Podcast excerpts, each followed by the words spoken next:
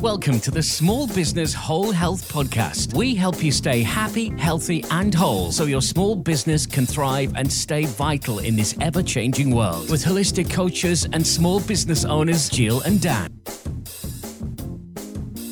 Hello, and welcome to the Small Business Whole Health Podcast. I'm Jill, and I'm here with my podcasting partner, Daniel. Hello, Jill, and hello, listeners. Hello, everyone. And today we are talking about myth busting for the health and fitness industry because there's a lot of shite, to put it mildly, flying around in the world, isn't there? We've heard it all over our vast years of experience. So we're going to uh, bust a few myths for you today. Yeah, most of the time when you hear a load of rubbish spoken, it's normally to try and sell you something. But going through our list, that's not really the case, is it? It's just misinformation. Yeah, there probably is a few ones where kind of the basis is to sell you something, but really it's yeah. just been it's just gone on for that long. People now believe it. And once you say something for a long enough time, it just sticks. And I think that's the case here, isn't it? I know. I think when I was a muggle, like, you know, like a normal person, before I was enlightened. You don't do Harry Potter, do you? No, I that just totally went over my head. Oh I understand? Hence the silence. Dan doesn't do Harry Potter. This is like uh, we're going to have to make you do read a Harry Potter book. So anyway, Muggles are the people who uh, just like normal people who aren't magic. and um, yeah, before that, I thought that all of these myths that we've come up with were true. Yeah, and a lot of people still do. So we're going to go through the list, and for those of you that are like relatively educated, or you might have trained with me in Jill, or you just you know what you're talking about, these might seem really obvious, but then there's others where it might just spark something in your brain and think, oh, subconsciously, I actually think that to some degree. And it's not your fault, really, Gus. It's just been passed to you over your whole life and you've just never questioned it. And yeah. they, they're quite interesting, aren't they? Some of them. I think they are. I've got lots of chocolate and red wine ones. And hormone ones. And hormones. Yeah. I make Dan talk about periods a lot on this podcast. which was not my intention when I came up with the topic for this podcast, but I've got a funny feeling it's going to go in that direction. Dan is an enlightened trainer. right, right, go on then. What's your first one? Right, so first fitness myth busting is a pretty simple one, and I hope most people understand this, but it's just a bit of a phrase which gets tossed around in the exercise community, and it's no pain, no gain, which is just absolutely ridiculous. So, pushing yourself in a workout or an exercise program till you feel a little bit of discomfort and fatigue is good. Okay, that's what makes us stronger. But pushing yourself to where you, you feel actual pain is pointless. It's a big red flag. Okay, it's your body's way of telling you that something is wrong. When your body's in pain, it'll do almost anything to get out of pain. It's, it's a hardwired instinct. So it'll do things like create compensatory movement patterns as well. So you go into the gym and you're in pain, but you think I need to keep going to the gym to get fit, and you're just working yourself into a progressively worse pattern. So what you should do is back off, get the problem sorted, and then go back feeling 100% better, and then you'll be able to progress a lot quicker.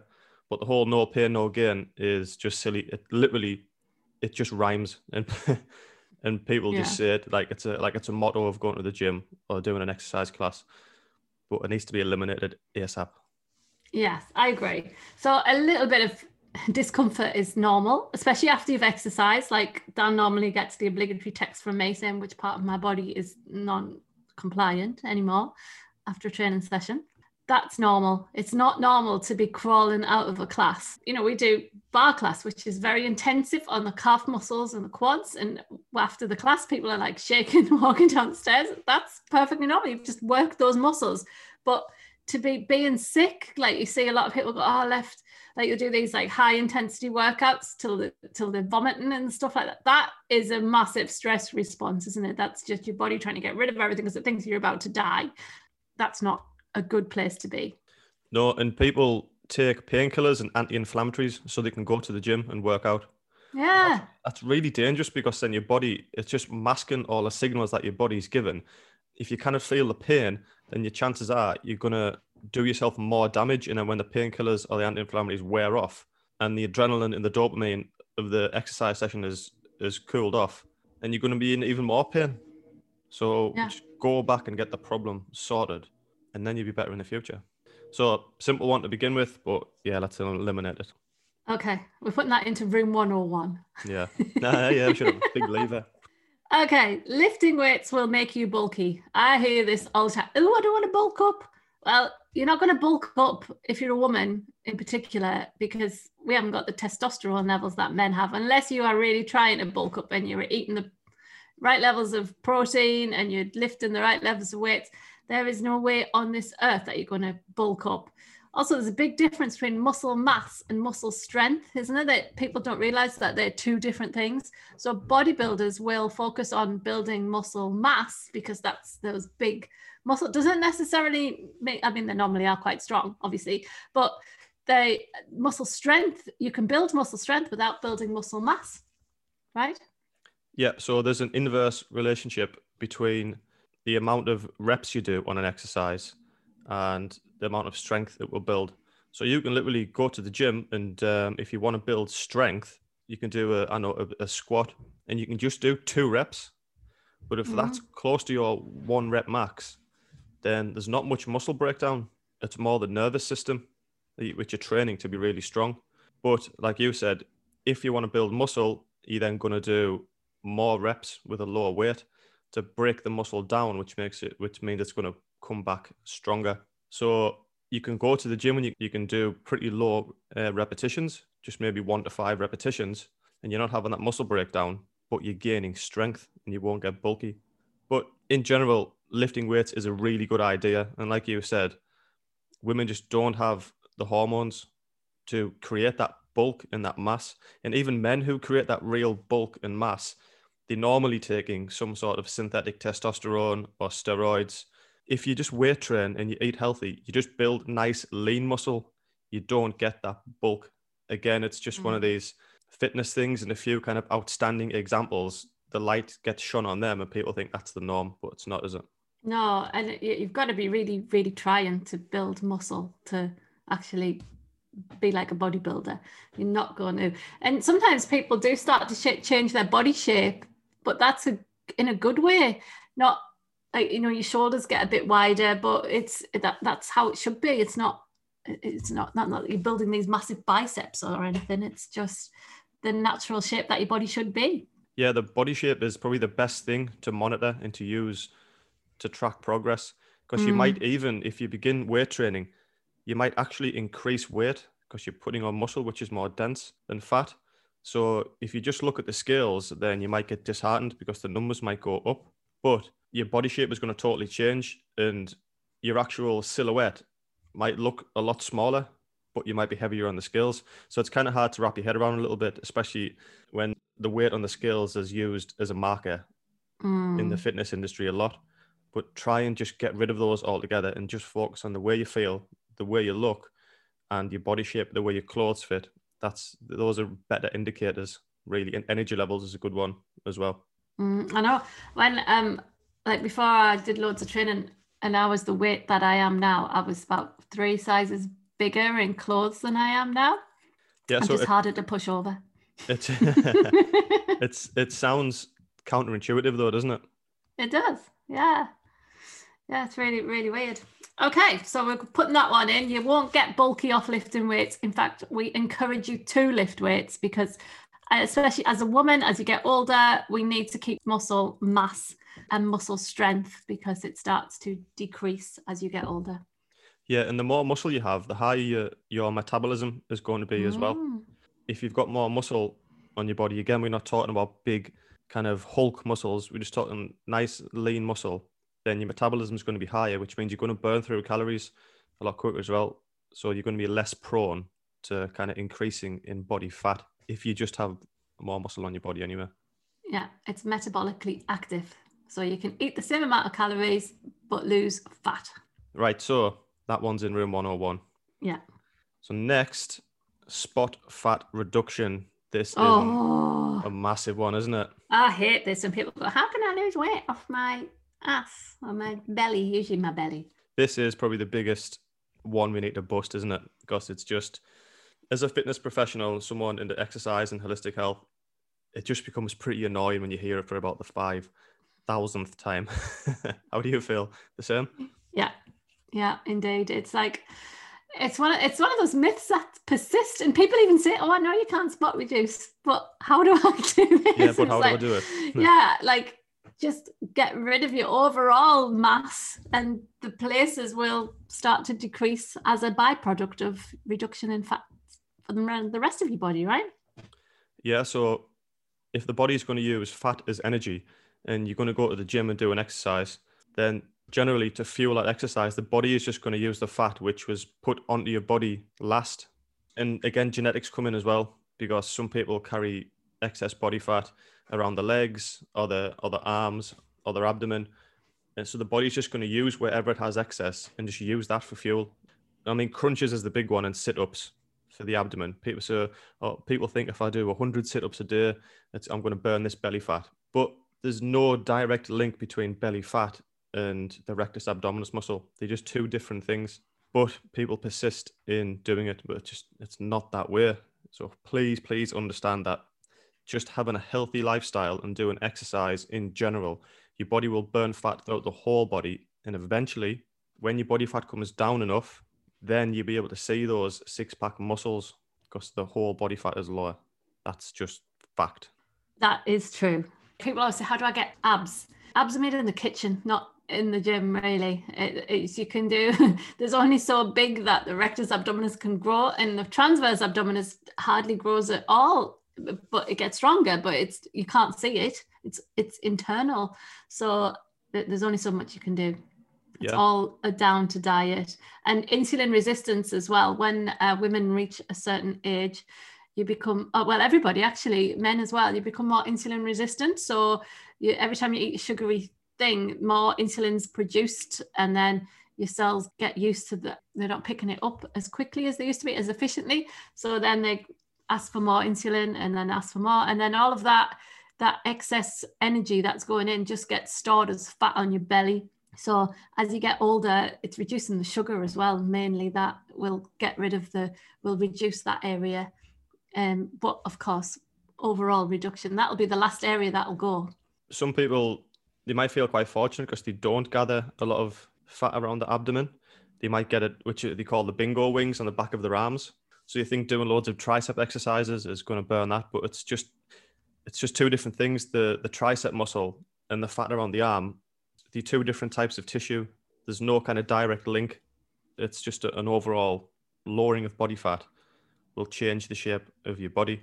And there's a there was an interesting study it was the Journal of Strength and Conditioning. There was 11 people did a program for 12 weeks where they only exercised on one leg, so just the right leg, which is a bit strange, but they just did an exercise program on one they, leg. To the hop. So so hop or I know single, single leg squats. Single leg squats and extensions and hamstring curls. This is for 12 weeks just on one leg. Mm. Okay, and they lost the same amount of fat on each leg and even more mm. from the mm. abdomen. So it just goes to show that it doesn't really matter. Okay, they probably gained more muscle on one side of the body. I was going to say they'd still have a, a weak leg, wouldn't they? Oh yeah, of course. But in terms of fat reduction, there was no difference. The body just used fat from everywhere on the body to fuel the exercise. So mm, interesting. Good one. Cool. So what's next? I'm going to talk about women's periods. Brilliant. so you, you, can join in if you want that. so there's a big myth that you shouldn't exercise during your period on the first day of your period, your hormones have dropped right down. Both progesterone and estrogen are at their lowest level that they'll ever be for the rest of the month. So it technically be more like a man at that point. On the first day of your period, that is the day that you should be exercising. Paula Radcliffe actually broke the world record on the first day of her period. So yeah, and it's actually one of the best things to do for your period as well, especially if you get um, stomach cramps and stuff. Doing some exercise will help to alleviate those problems.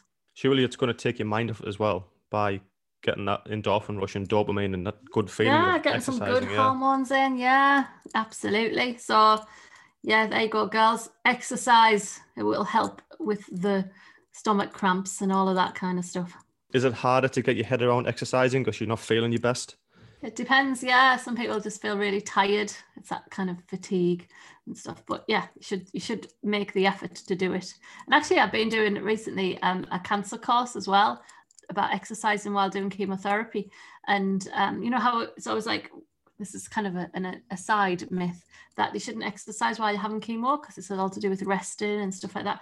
And the, the doctor that I've been training with, she was saying that actually that's a that's a myth. You should actually exercise because it, it alleviates some of the um like the feelings of nausea and stuff that you get when you're having chemo chemo and the fatigue exercise can energy creates energy we've talked about that in our other podcast haven't we so actually doing exercise and movement. I mean, I'm not saying like run a marathon or anything, but just doing some gentle exercise can really help to alleviate all of those stomach pains and stuff that you get. Yeah, surely kind of increased blood flow and getting oxygen and nutrition around the body in the different areas. Yeah. Like the body's designed to move, isn't it? So surely it's got to help. It absolutely does. There's my myth. That's going into room 101. There it goes. Okay, so next one I'm going to say is people think that more is better. So they go to the gym, they get stuck in a routine of I have to go six days a week or sometimes seven days a week. But more isn't better. Sometimes the more you do, the worse results you get. Okay, rest is essential because when you're in the gym or doing exercise classes, generally you're going to break down muscle, so it's catabolic, and then you need the rest to go into the anabolic state where the body is going to recover, and that's where you're going to get fitter and stronger. So more is not better. Rest is absolutely vital. So we did was it episode 23? Mm-hmm. Okay, so we did work in, work out. So that explains that a lot more in detail. Mm-hmm. And again, it's the principle of train, don't drain. Okay. Less might, is more. Yeah, it might sound counterintuitive, but you'll probably enjoy your time doing exercise classes or going to the gym a lot more if you're going in there and feeling strong and feel as though you're making progress and not just treading water and getting frustrated. So more is not better in this instance. Boom. Good one. Next, Good one, Dan. on a mission. God, you're scaring me now. uh, women should train like men. This is my one. Three those three week on, one week off protocols that they do when you're training a team or you're training for a, a marathon or anything. They always go like you should be training for three weeks and have a week off, and then three weeks and have a week off. Women, no, we are different to men. We can't do that. We have different hormonal cycles. You have to train to your own hormonal cycle. And I think it's starting to become a little bit more prevalent nowadays. I know some of the female football teams were starting to, to work towards the, their own menstrual cycle. Slightly more complicated because you'll have different members of the team on different training types of days. But it, apparently, it's um, making big progress in the types of um, gains that they're they're getting from the team. So it's all good. Yeah, well, physiologically speaking, it makes total sense, doesn't it? Absolutely. So I first heard about these concepts. Obviously, we studied through the CHEK Institute, and there's a program called Equal but Not the Same, which is really good. Where, like you say, most of the the training programs were based around men, but obviously women are totally different. So the CHEK Institute made a program. Well, originally it was based on Paul's. I think he wrote an article called training Jane, not Tarzan. Mm. And that explained these principles. Mm-hmm. And so, if people want to dive into this a little bit more, um, equal but not the same, through the CHEK Institute is really good. Mm-hmm. But on a going down a slightly different path, we were speaking off air before we started. I always was under the impression that when through women's kind of period cycle, if a lot of women were together, that they would end up cycling together. Mm-hmm. Okay, and some women have experience of this and others don't. Yeah. I mean, what's your experience? Um. I, I can confirm I've heard it loads of times. that, that I've, I lived with seven women at university. And yeah, we all did. After like a week or two of being back together, we all started like being having our periods at the same time. Yeah. Yeah.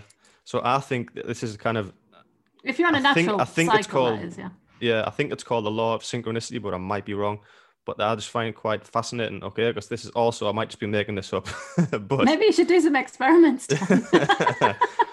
No, I've heard it before where if you had multiple clocks in your house and then you had say like a big grandfather clock, then all the other clocks would match up with the they would synchronize with the biggest clock, and I'm sure that's true. I don't think that's true. I'm trying. I'm What- this. I hope it's true. 'cause I'm just going to sound like an idiot. I think it's just the scale and the size of it. I'm sure they all match up. I'm going to find the grandfather clock the dominant clock? Do the, all Um, the other clocks look at him just go, size. Yeah, just size. "Whoa, It's like he's, he's massive. it's like the animal kingdom. It's just like the big silverback in the room. Yeah, so there's the silverback grandfather clock. Yeah. We better follow him.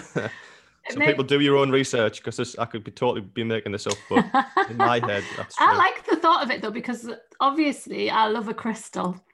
And um, clocks are powered by quartz, right? Quartz crystal. So it could well be. I'm not going to laugh too much at you because, because you know, I am a crystal fan. This is backing up my anecdotal research. So Dan wants to do some research on whether women synchronize together, uh, and whether you do that. I'll do the clock one. right, moving on swiftly. Okay, okay. What's your then. next one? um, you can't build muscle as you age. I get, I hear this a lot from people. Go, oh, I'm too, it's too late for me to start, and it's not never too late. I think the human body is a miraculous, amazing thing, and we are the the masters of adaptation, and that will happen at any age. And you can build muscle, you can increase your mobility, you can do all of the stuff at any age. And of course, if you continue to use the stuff, you don't lose it anyway. So, you know, keep going.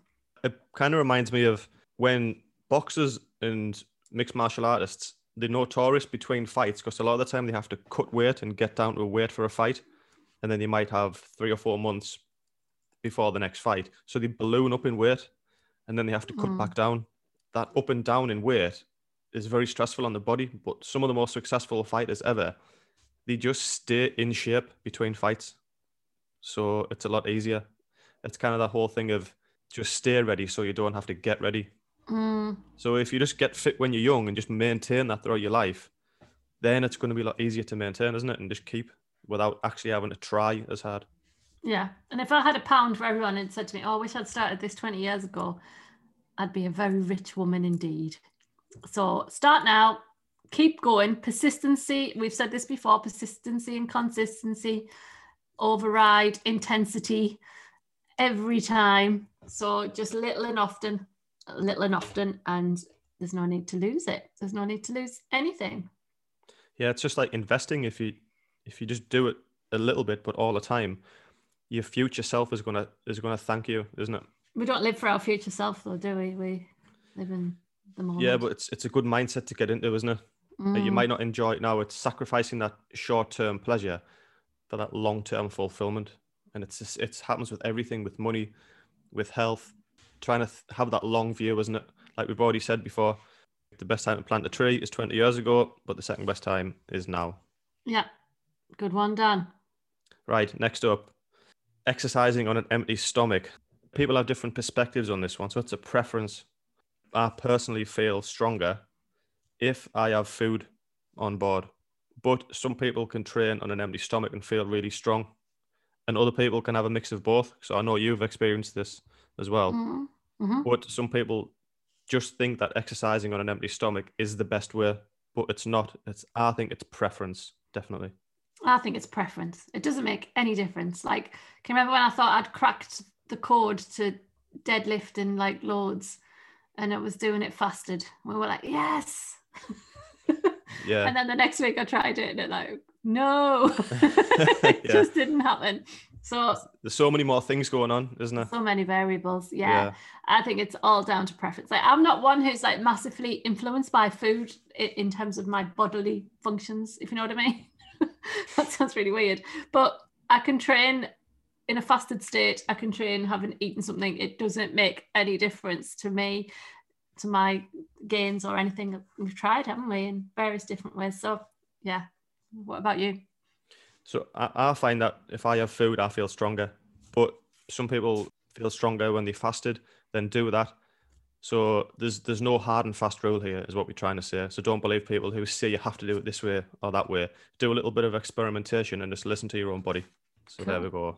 That one's going in. Um, have we done sit ups are the best for tummy? Yeah, w- we kind of covered that in the yeah getting rid of abdomen fat, really, didn't we?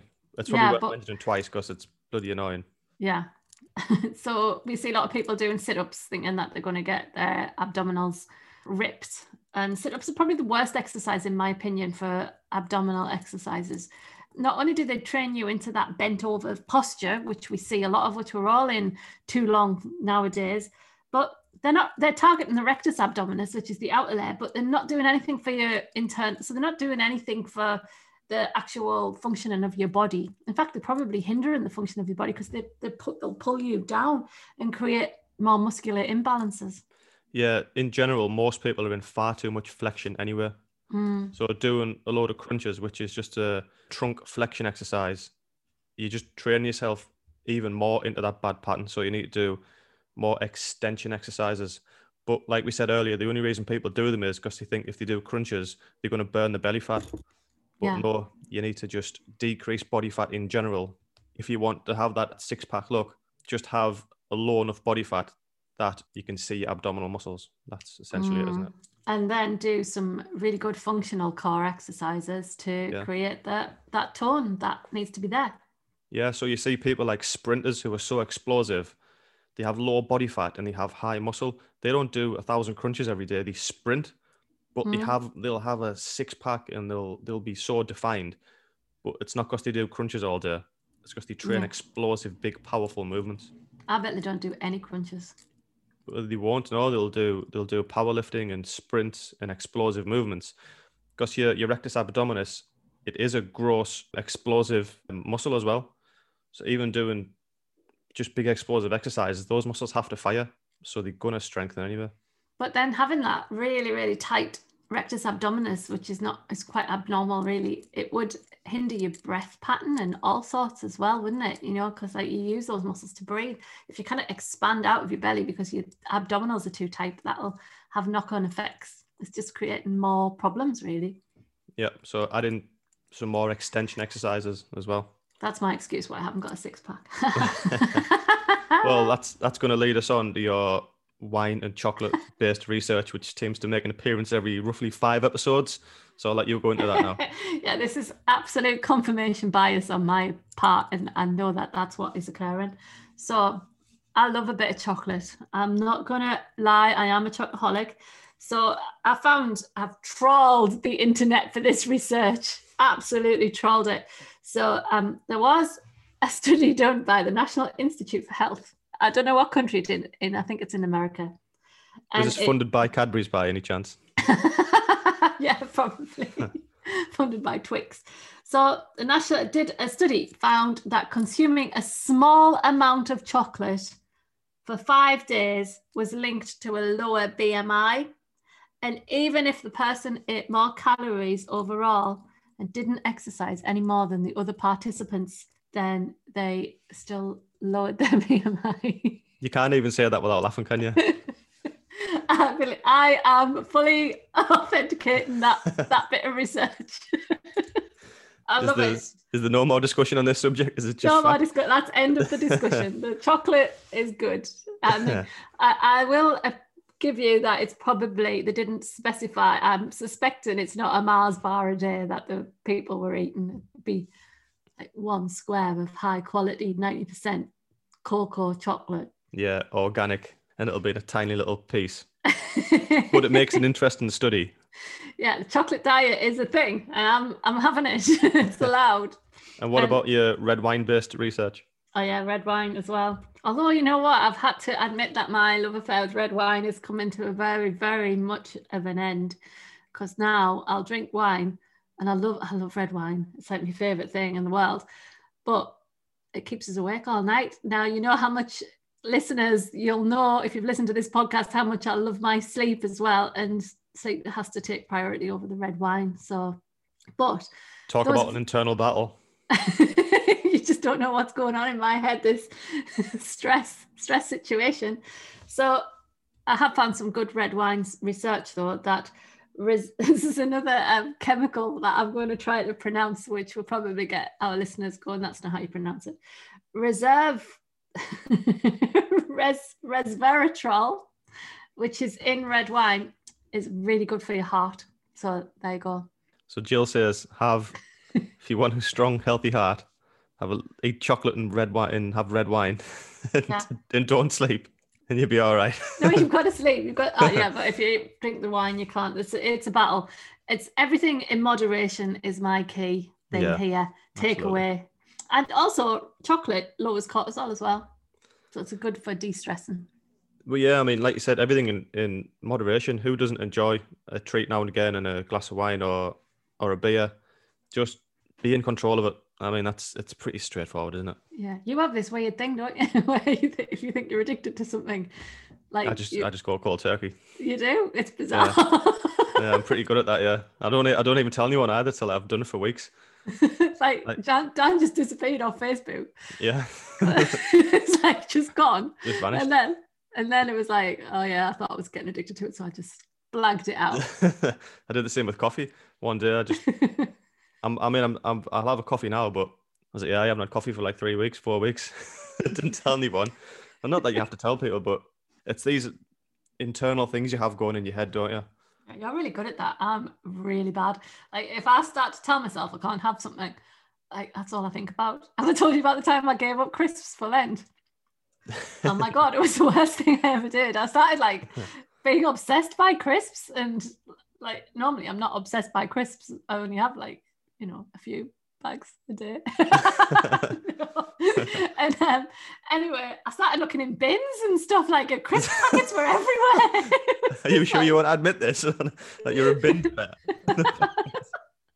it was just bizarre. So that was my experiment. So I decided after that experiment that I was never going to tell my brain that I couldn't have anything. I think I am programmed. If someone says you can't do something, that I have to do it. And even if I don't want to do it, I have to do it.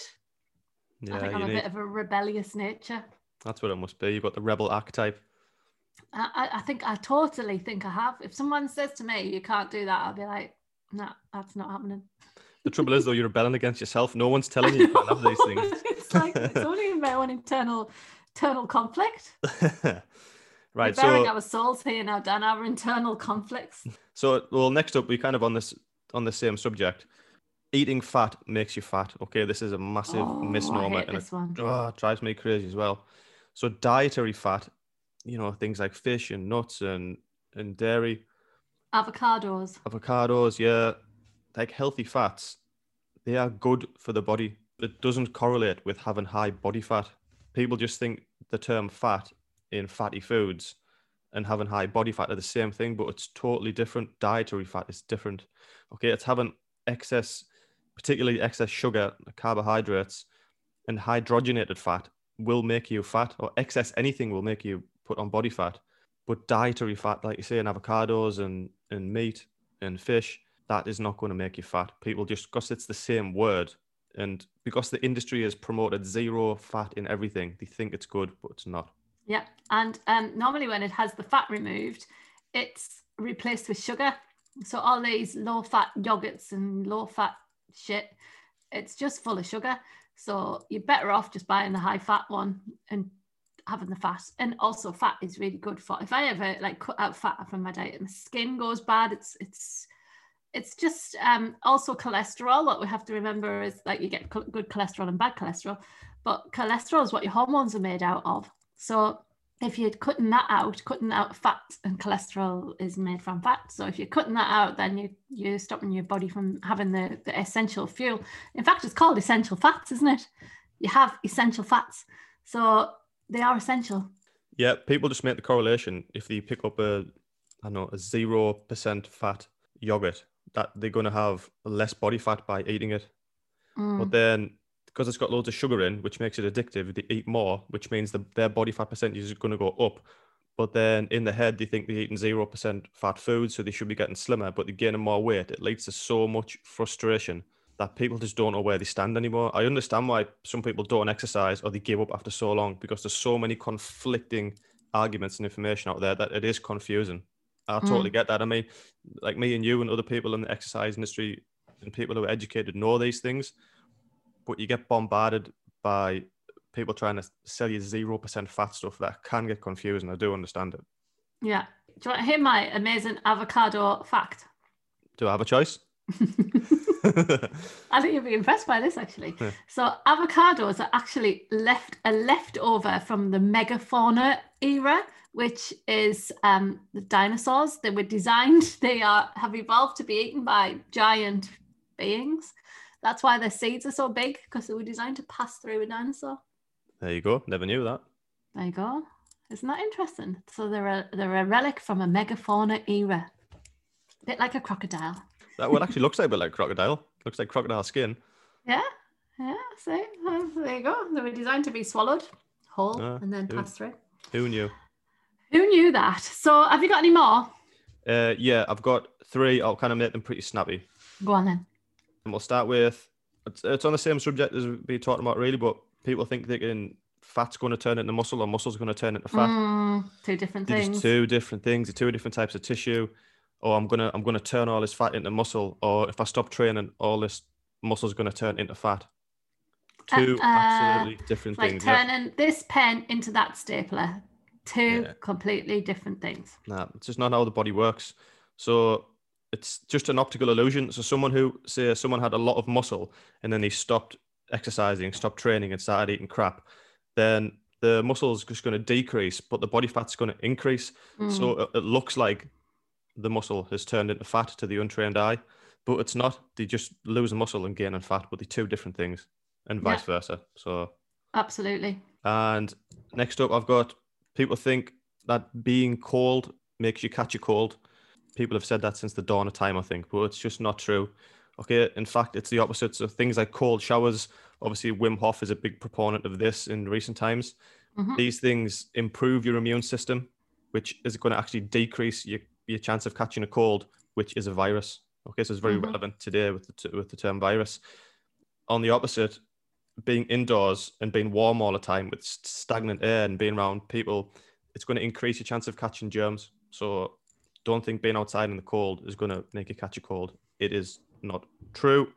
And the final one, stretching before a workout. People do these Mm. long stretches before a workout. You don't need to do that. You need to do a dynamic warm up and get your your muscles and your body ready to work out. Okay, there's an old saying like you don't see a lion stretch before it chases a wildebeest, do you? But the, there is a bit of an exception, I'll admit. So if you have a some muscle imbalances and you you need to do a specific stretching and strengthening routine to optimize the body's posture, then yeah, by all means do that before you're going to do some heavy squats or something because it'll improve your performance. But if you're just going to do a general workout, you don't need to do these long, drawn out stretches before your workout. Do a dynamic warm up, keep moving, get the heart rate up. Then, if you want to stretch, do it after you've finished so you can lengthen the muscle. Good one. Yeah, you don't see these ancient like hunters just doing stretch routines before they go running off, do they? It's just back in the day when we used to teach aerobics and stuff. Maybe when you first learned how to teach a class as well, they always used to like right warm up, then you do a dynamic, then you do a stretch. It wasn't even dynamic stretching. It was like we were always stretching our quads, Static stretch. static stretches, and uh, yeah. So all you're doing is just lengthening the muscle, so then it's going to tighten back up again to actually do the work. So Yeah, well, I grew up playing football a lot, and that was just a typical Sunday morning stretching routine. Everyone Yeah. stand, hold on to your partner's shoulder, stretch your quads for 30 seconds, stretch your calves for 30 seconds, when really yeah, you would just be 30 seconds just, as well. Yeah. just kicking the ball around and just getting just getting into the specific patterns which you're going to be doing throughout the game. Yeah. But I think it's it's come a long way now, and dynamic warm ups and things are better. So yeah, if we can just keep things progressing. Exactamundo. Yeah, is there anything else you need to add? Oh, just about temperature changes that are really good um, to exercise in different temperatures because it's really good for your vascular system. And um, that's what a lot of elite athletes do. They go to different um, temperatures, and it's really good for women who are about to head into the menopause who are suffering from hot flushes. You should be getting cold showers and then going out into the heat and down. It's just because your body doesn't know how to adjust to the temperature changes with the withdrawal of estrogen, which is the main thing that keeps your body temperature the same. And it's good for recovery as well. So you often see a lot of athletes now, they do ice baths and things like that to recover from exercise. And they've gone to even more extreme levels, like doing cryotherapy chambers, which Mm. go down to like minus 50 or something. And you only go in there for three minutes. But the extreme cold actually helps the muscles recover. So it's, Did you know it's- our it's- body it's a mindset thing as well. It's all about It is. stop being comfortable all the time.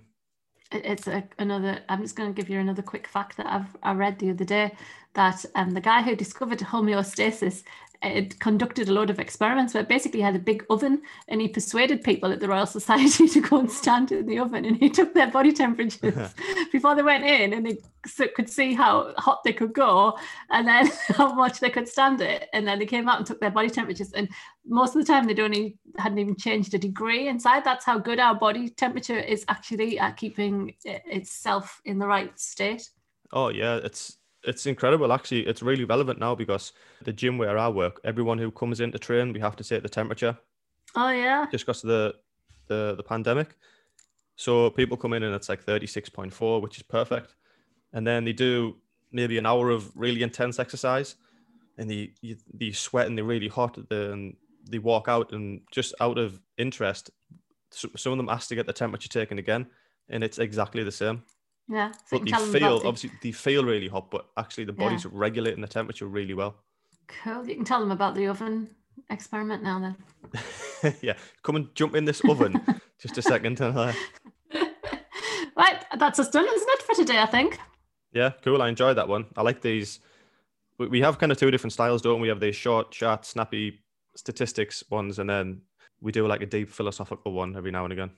Yeah, uh, I like them both. Good. Yeah. So I hope we've um, busted some myths for our listeners as well. And if there's any of you who hear anybody else sprouting off some of the things, then please pass this um, pod onto them. I'm nicking your catchphrase. Pass the pod. Yeah. Pass the keep pod. It up.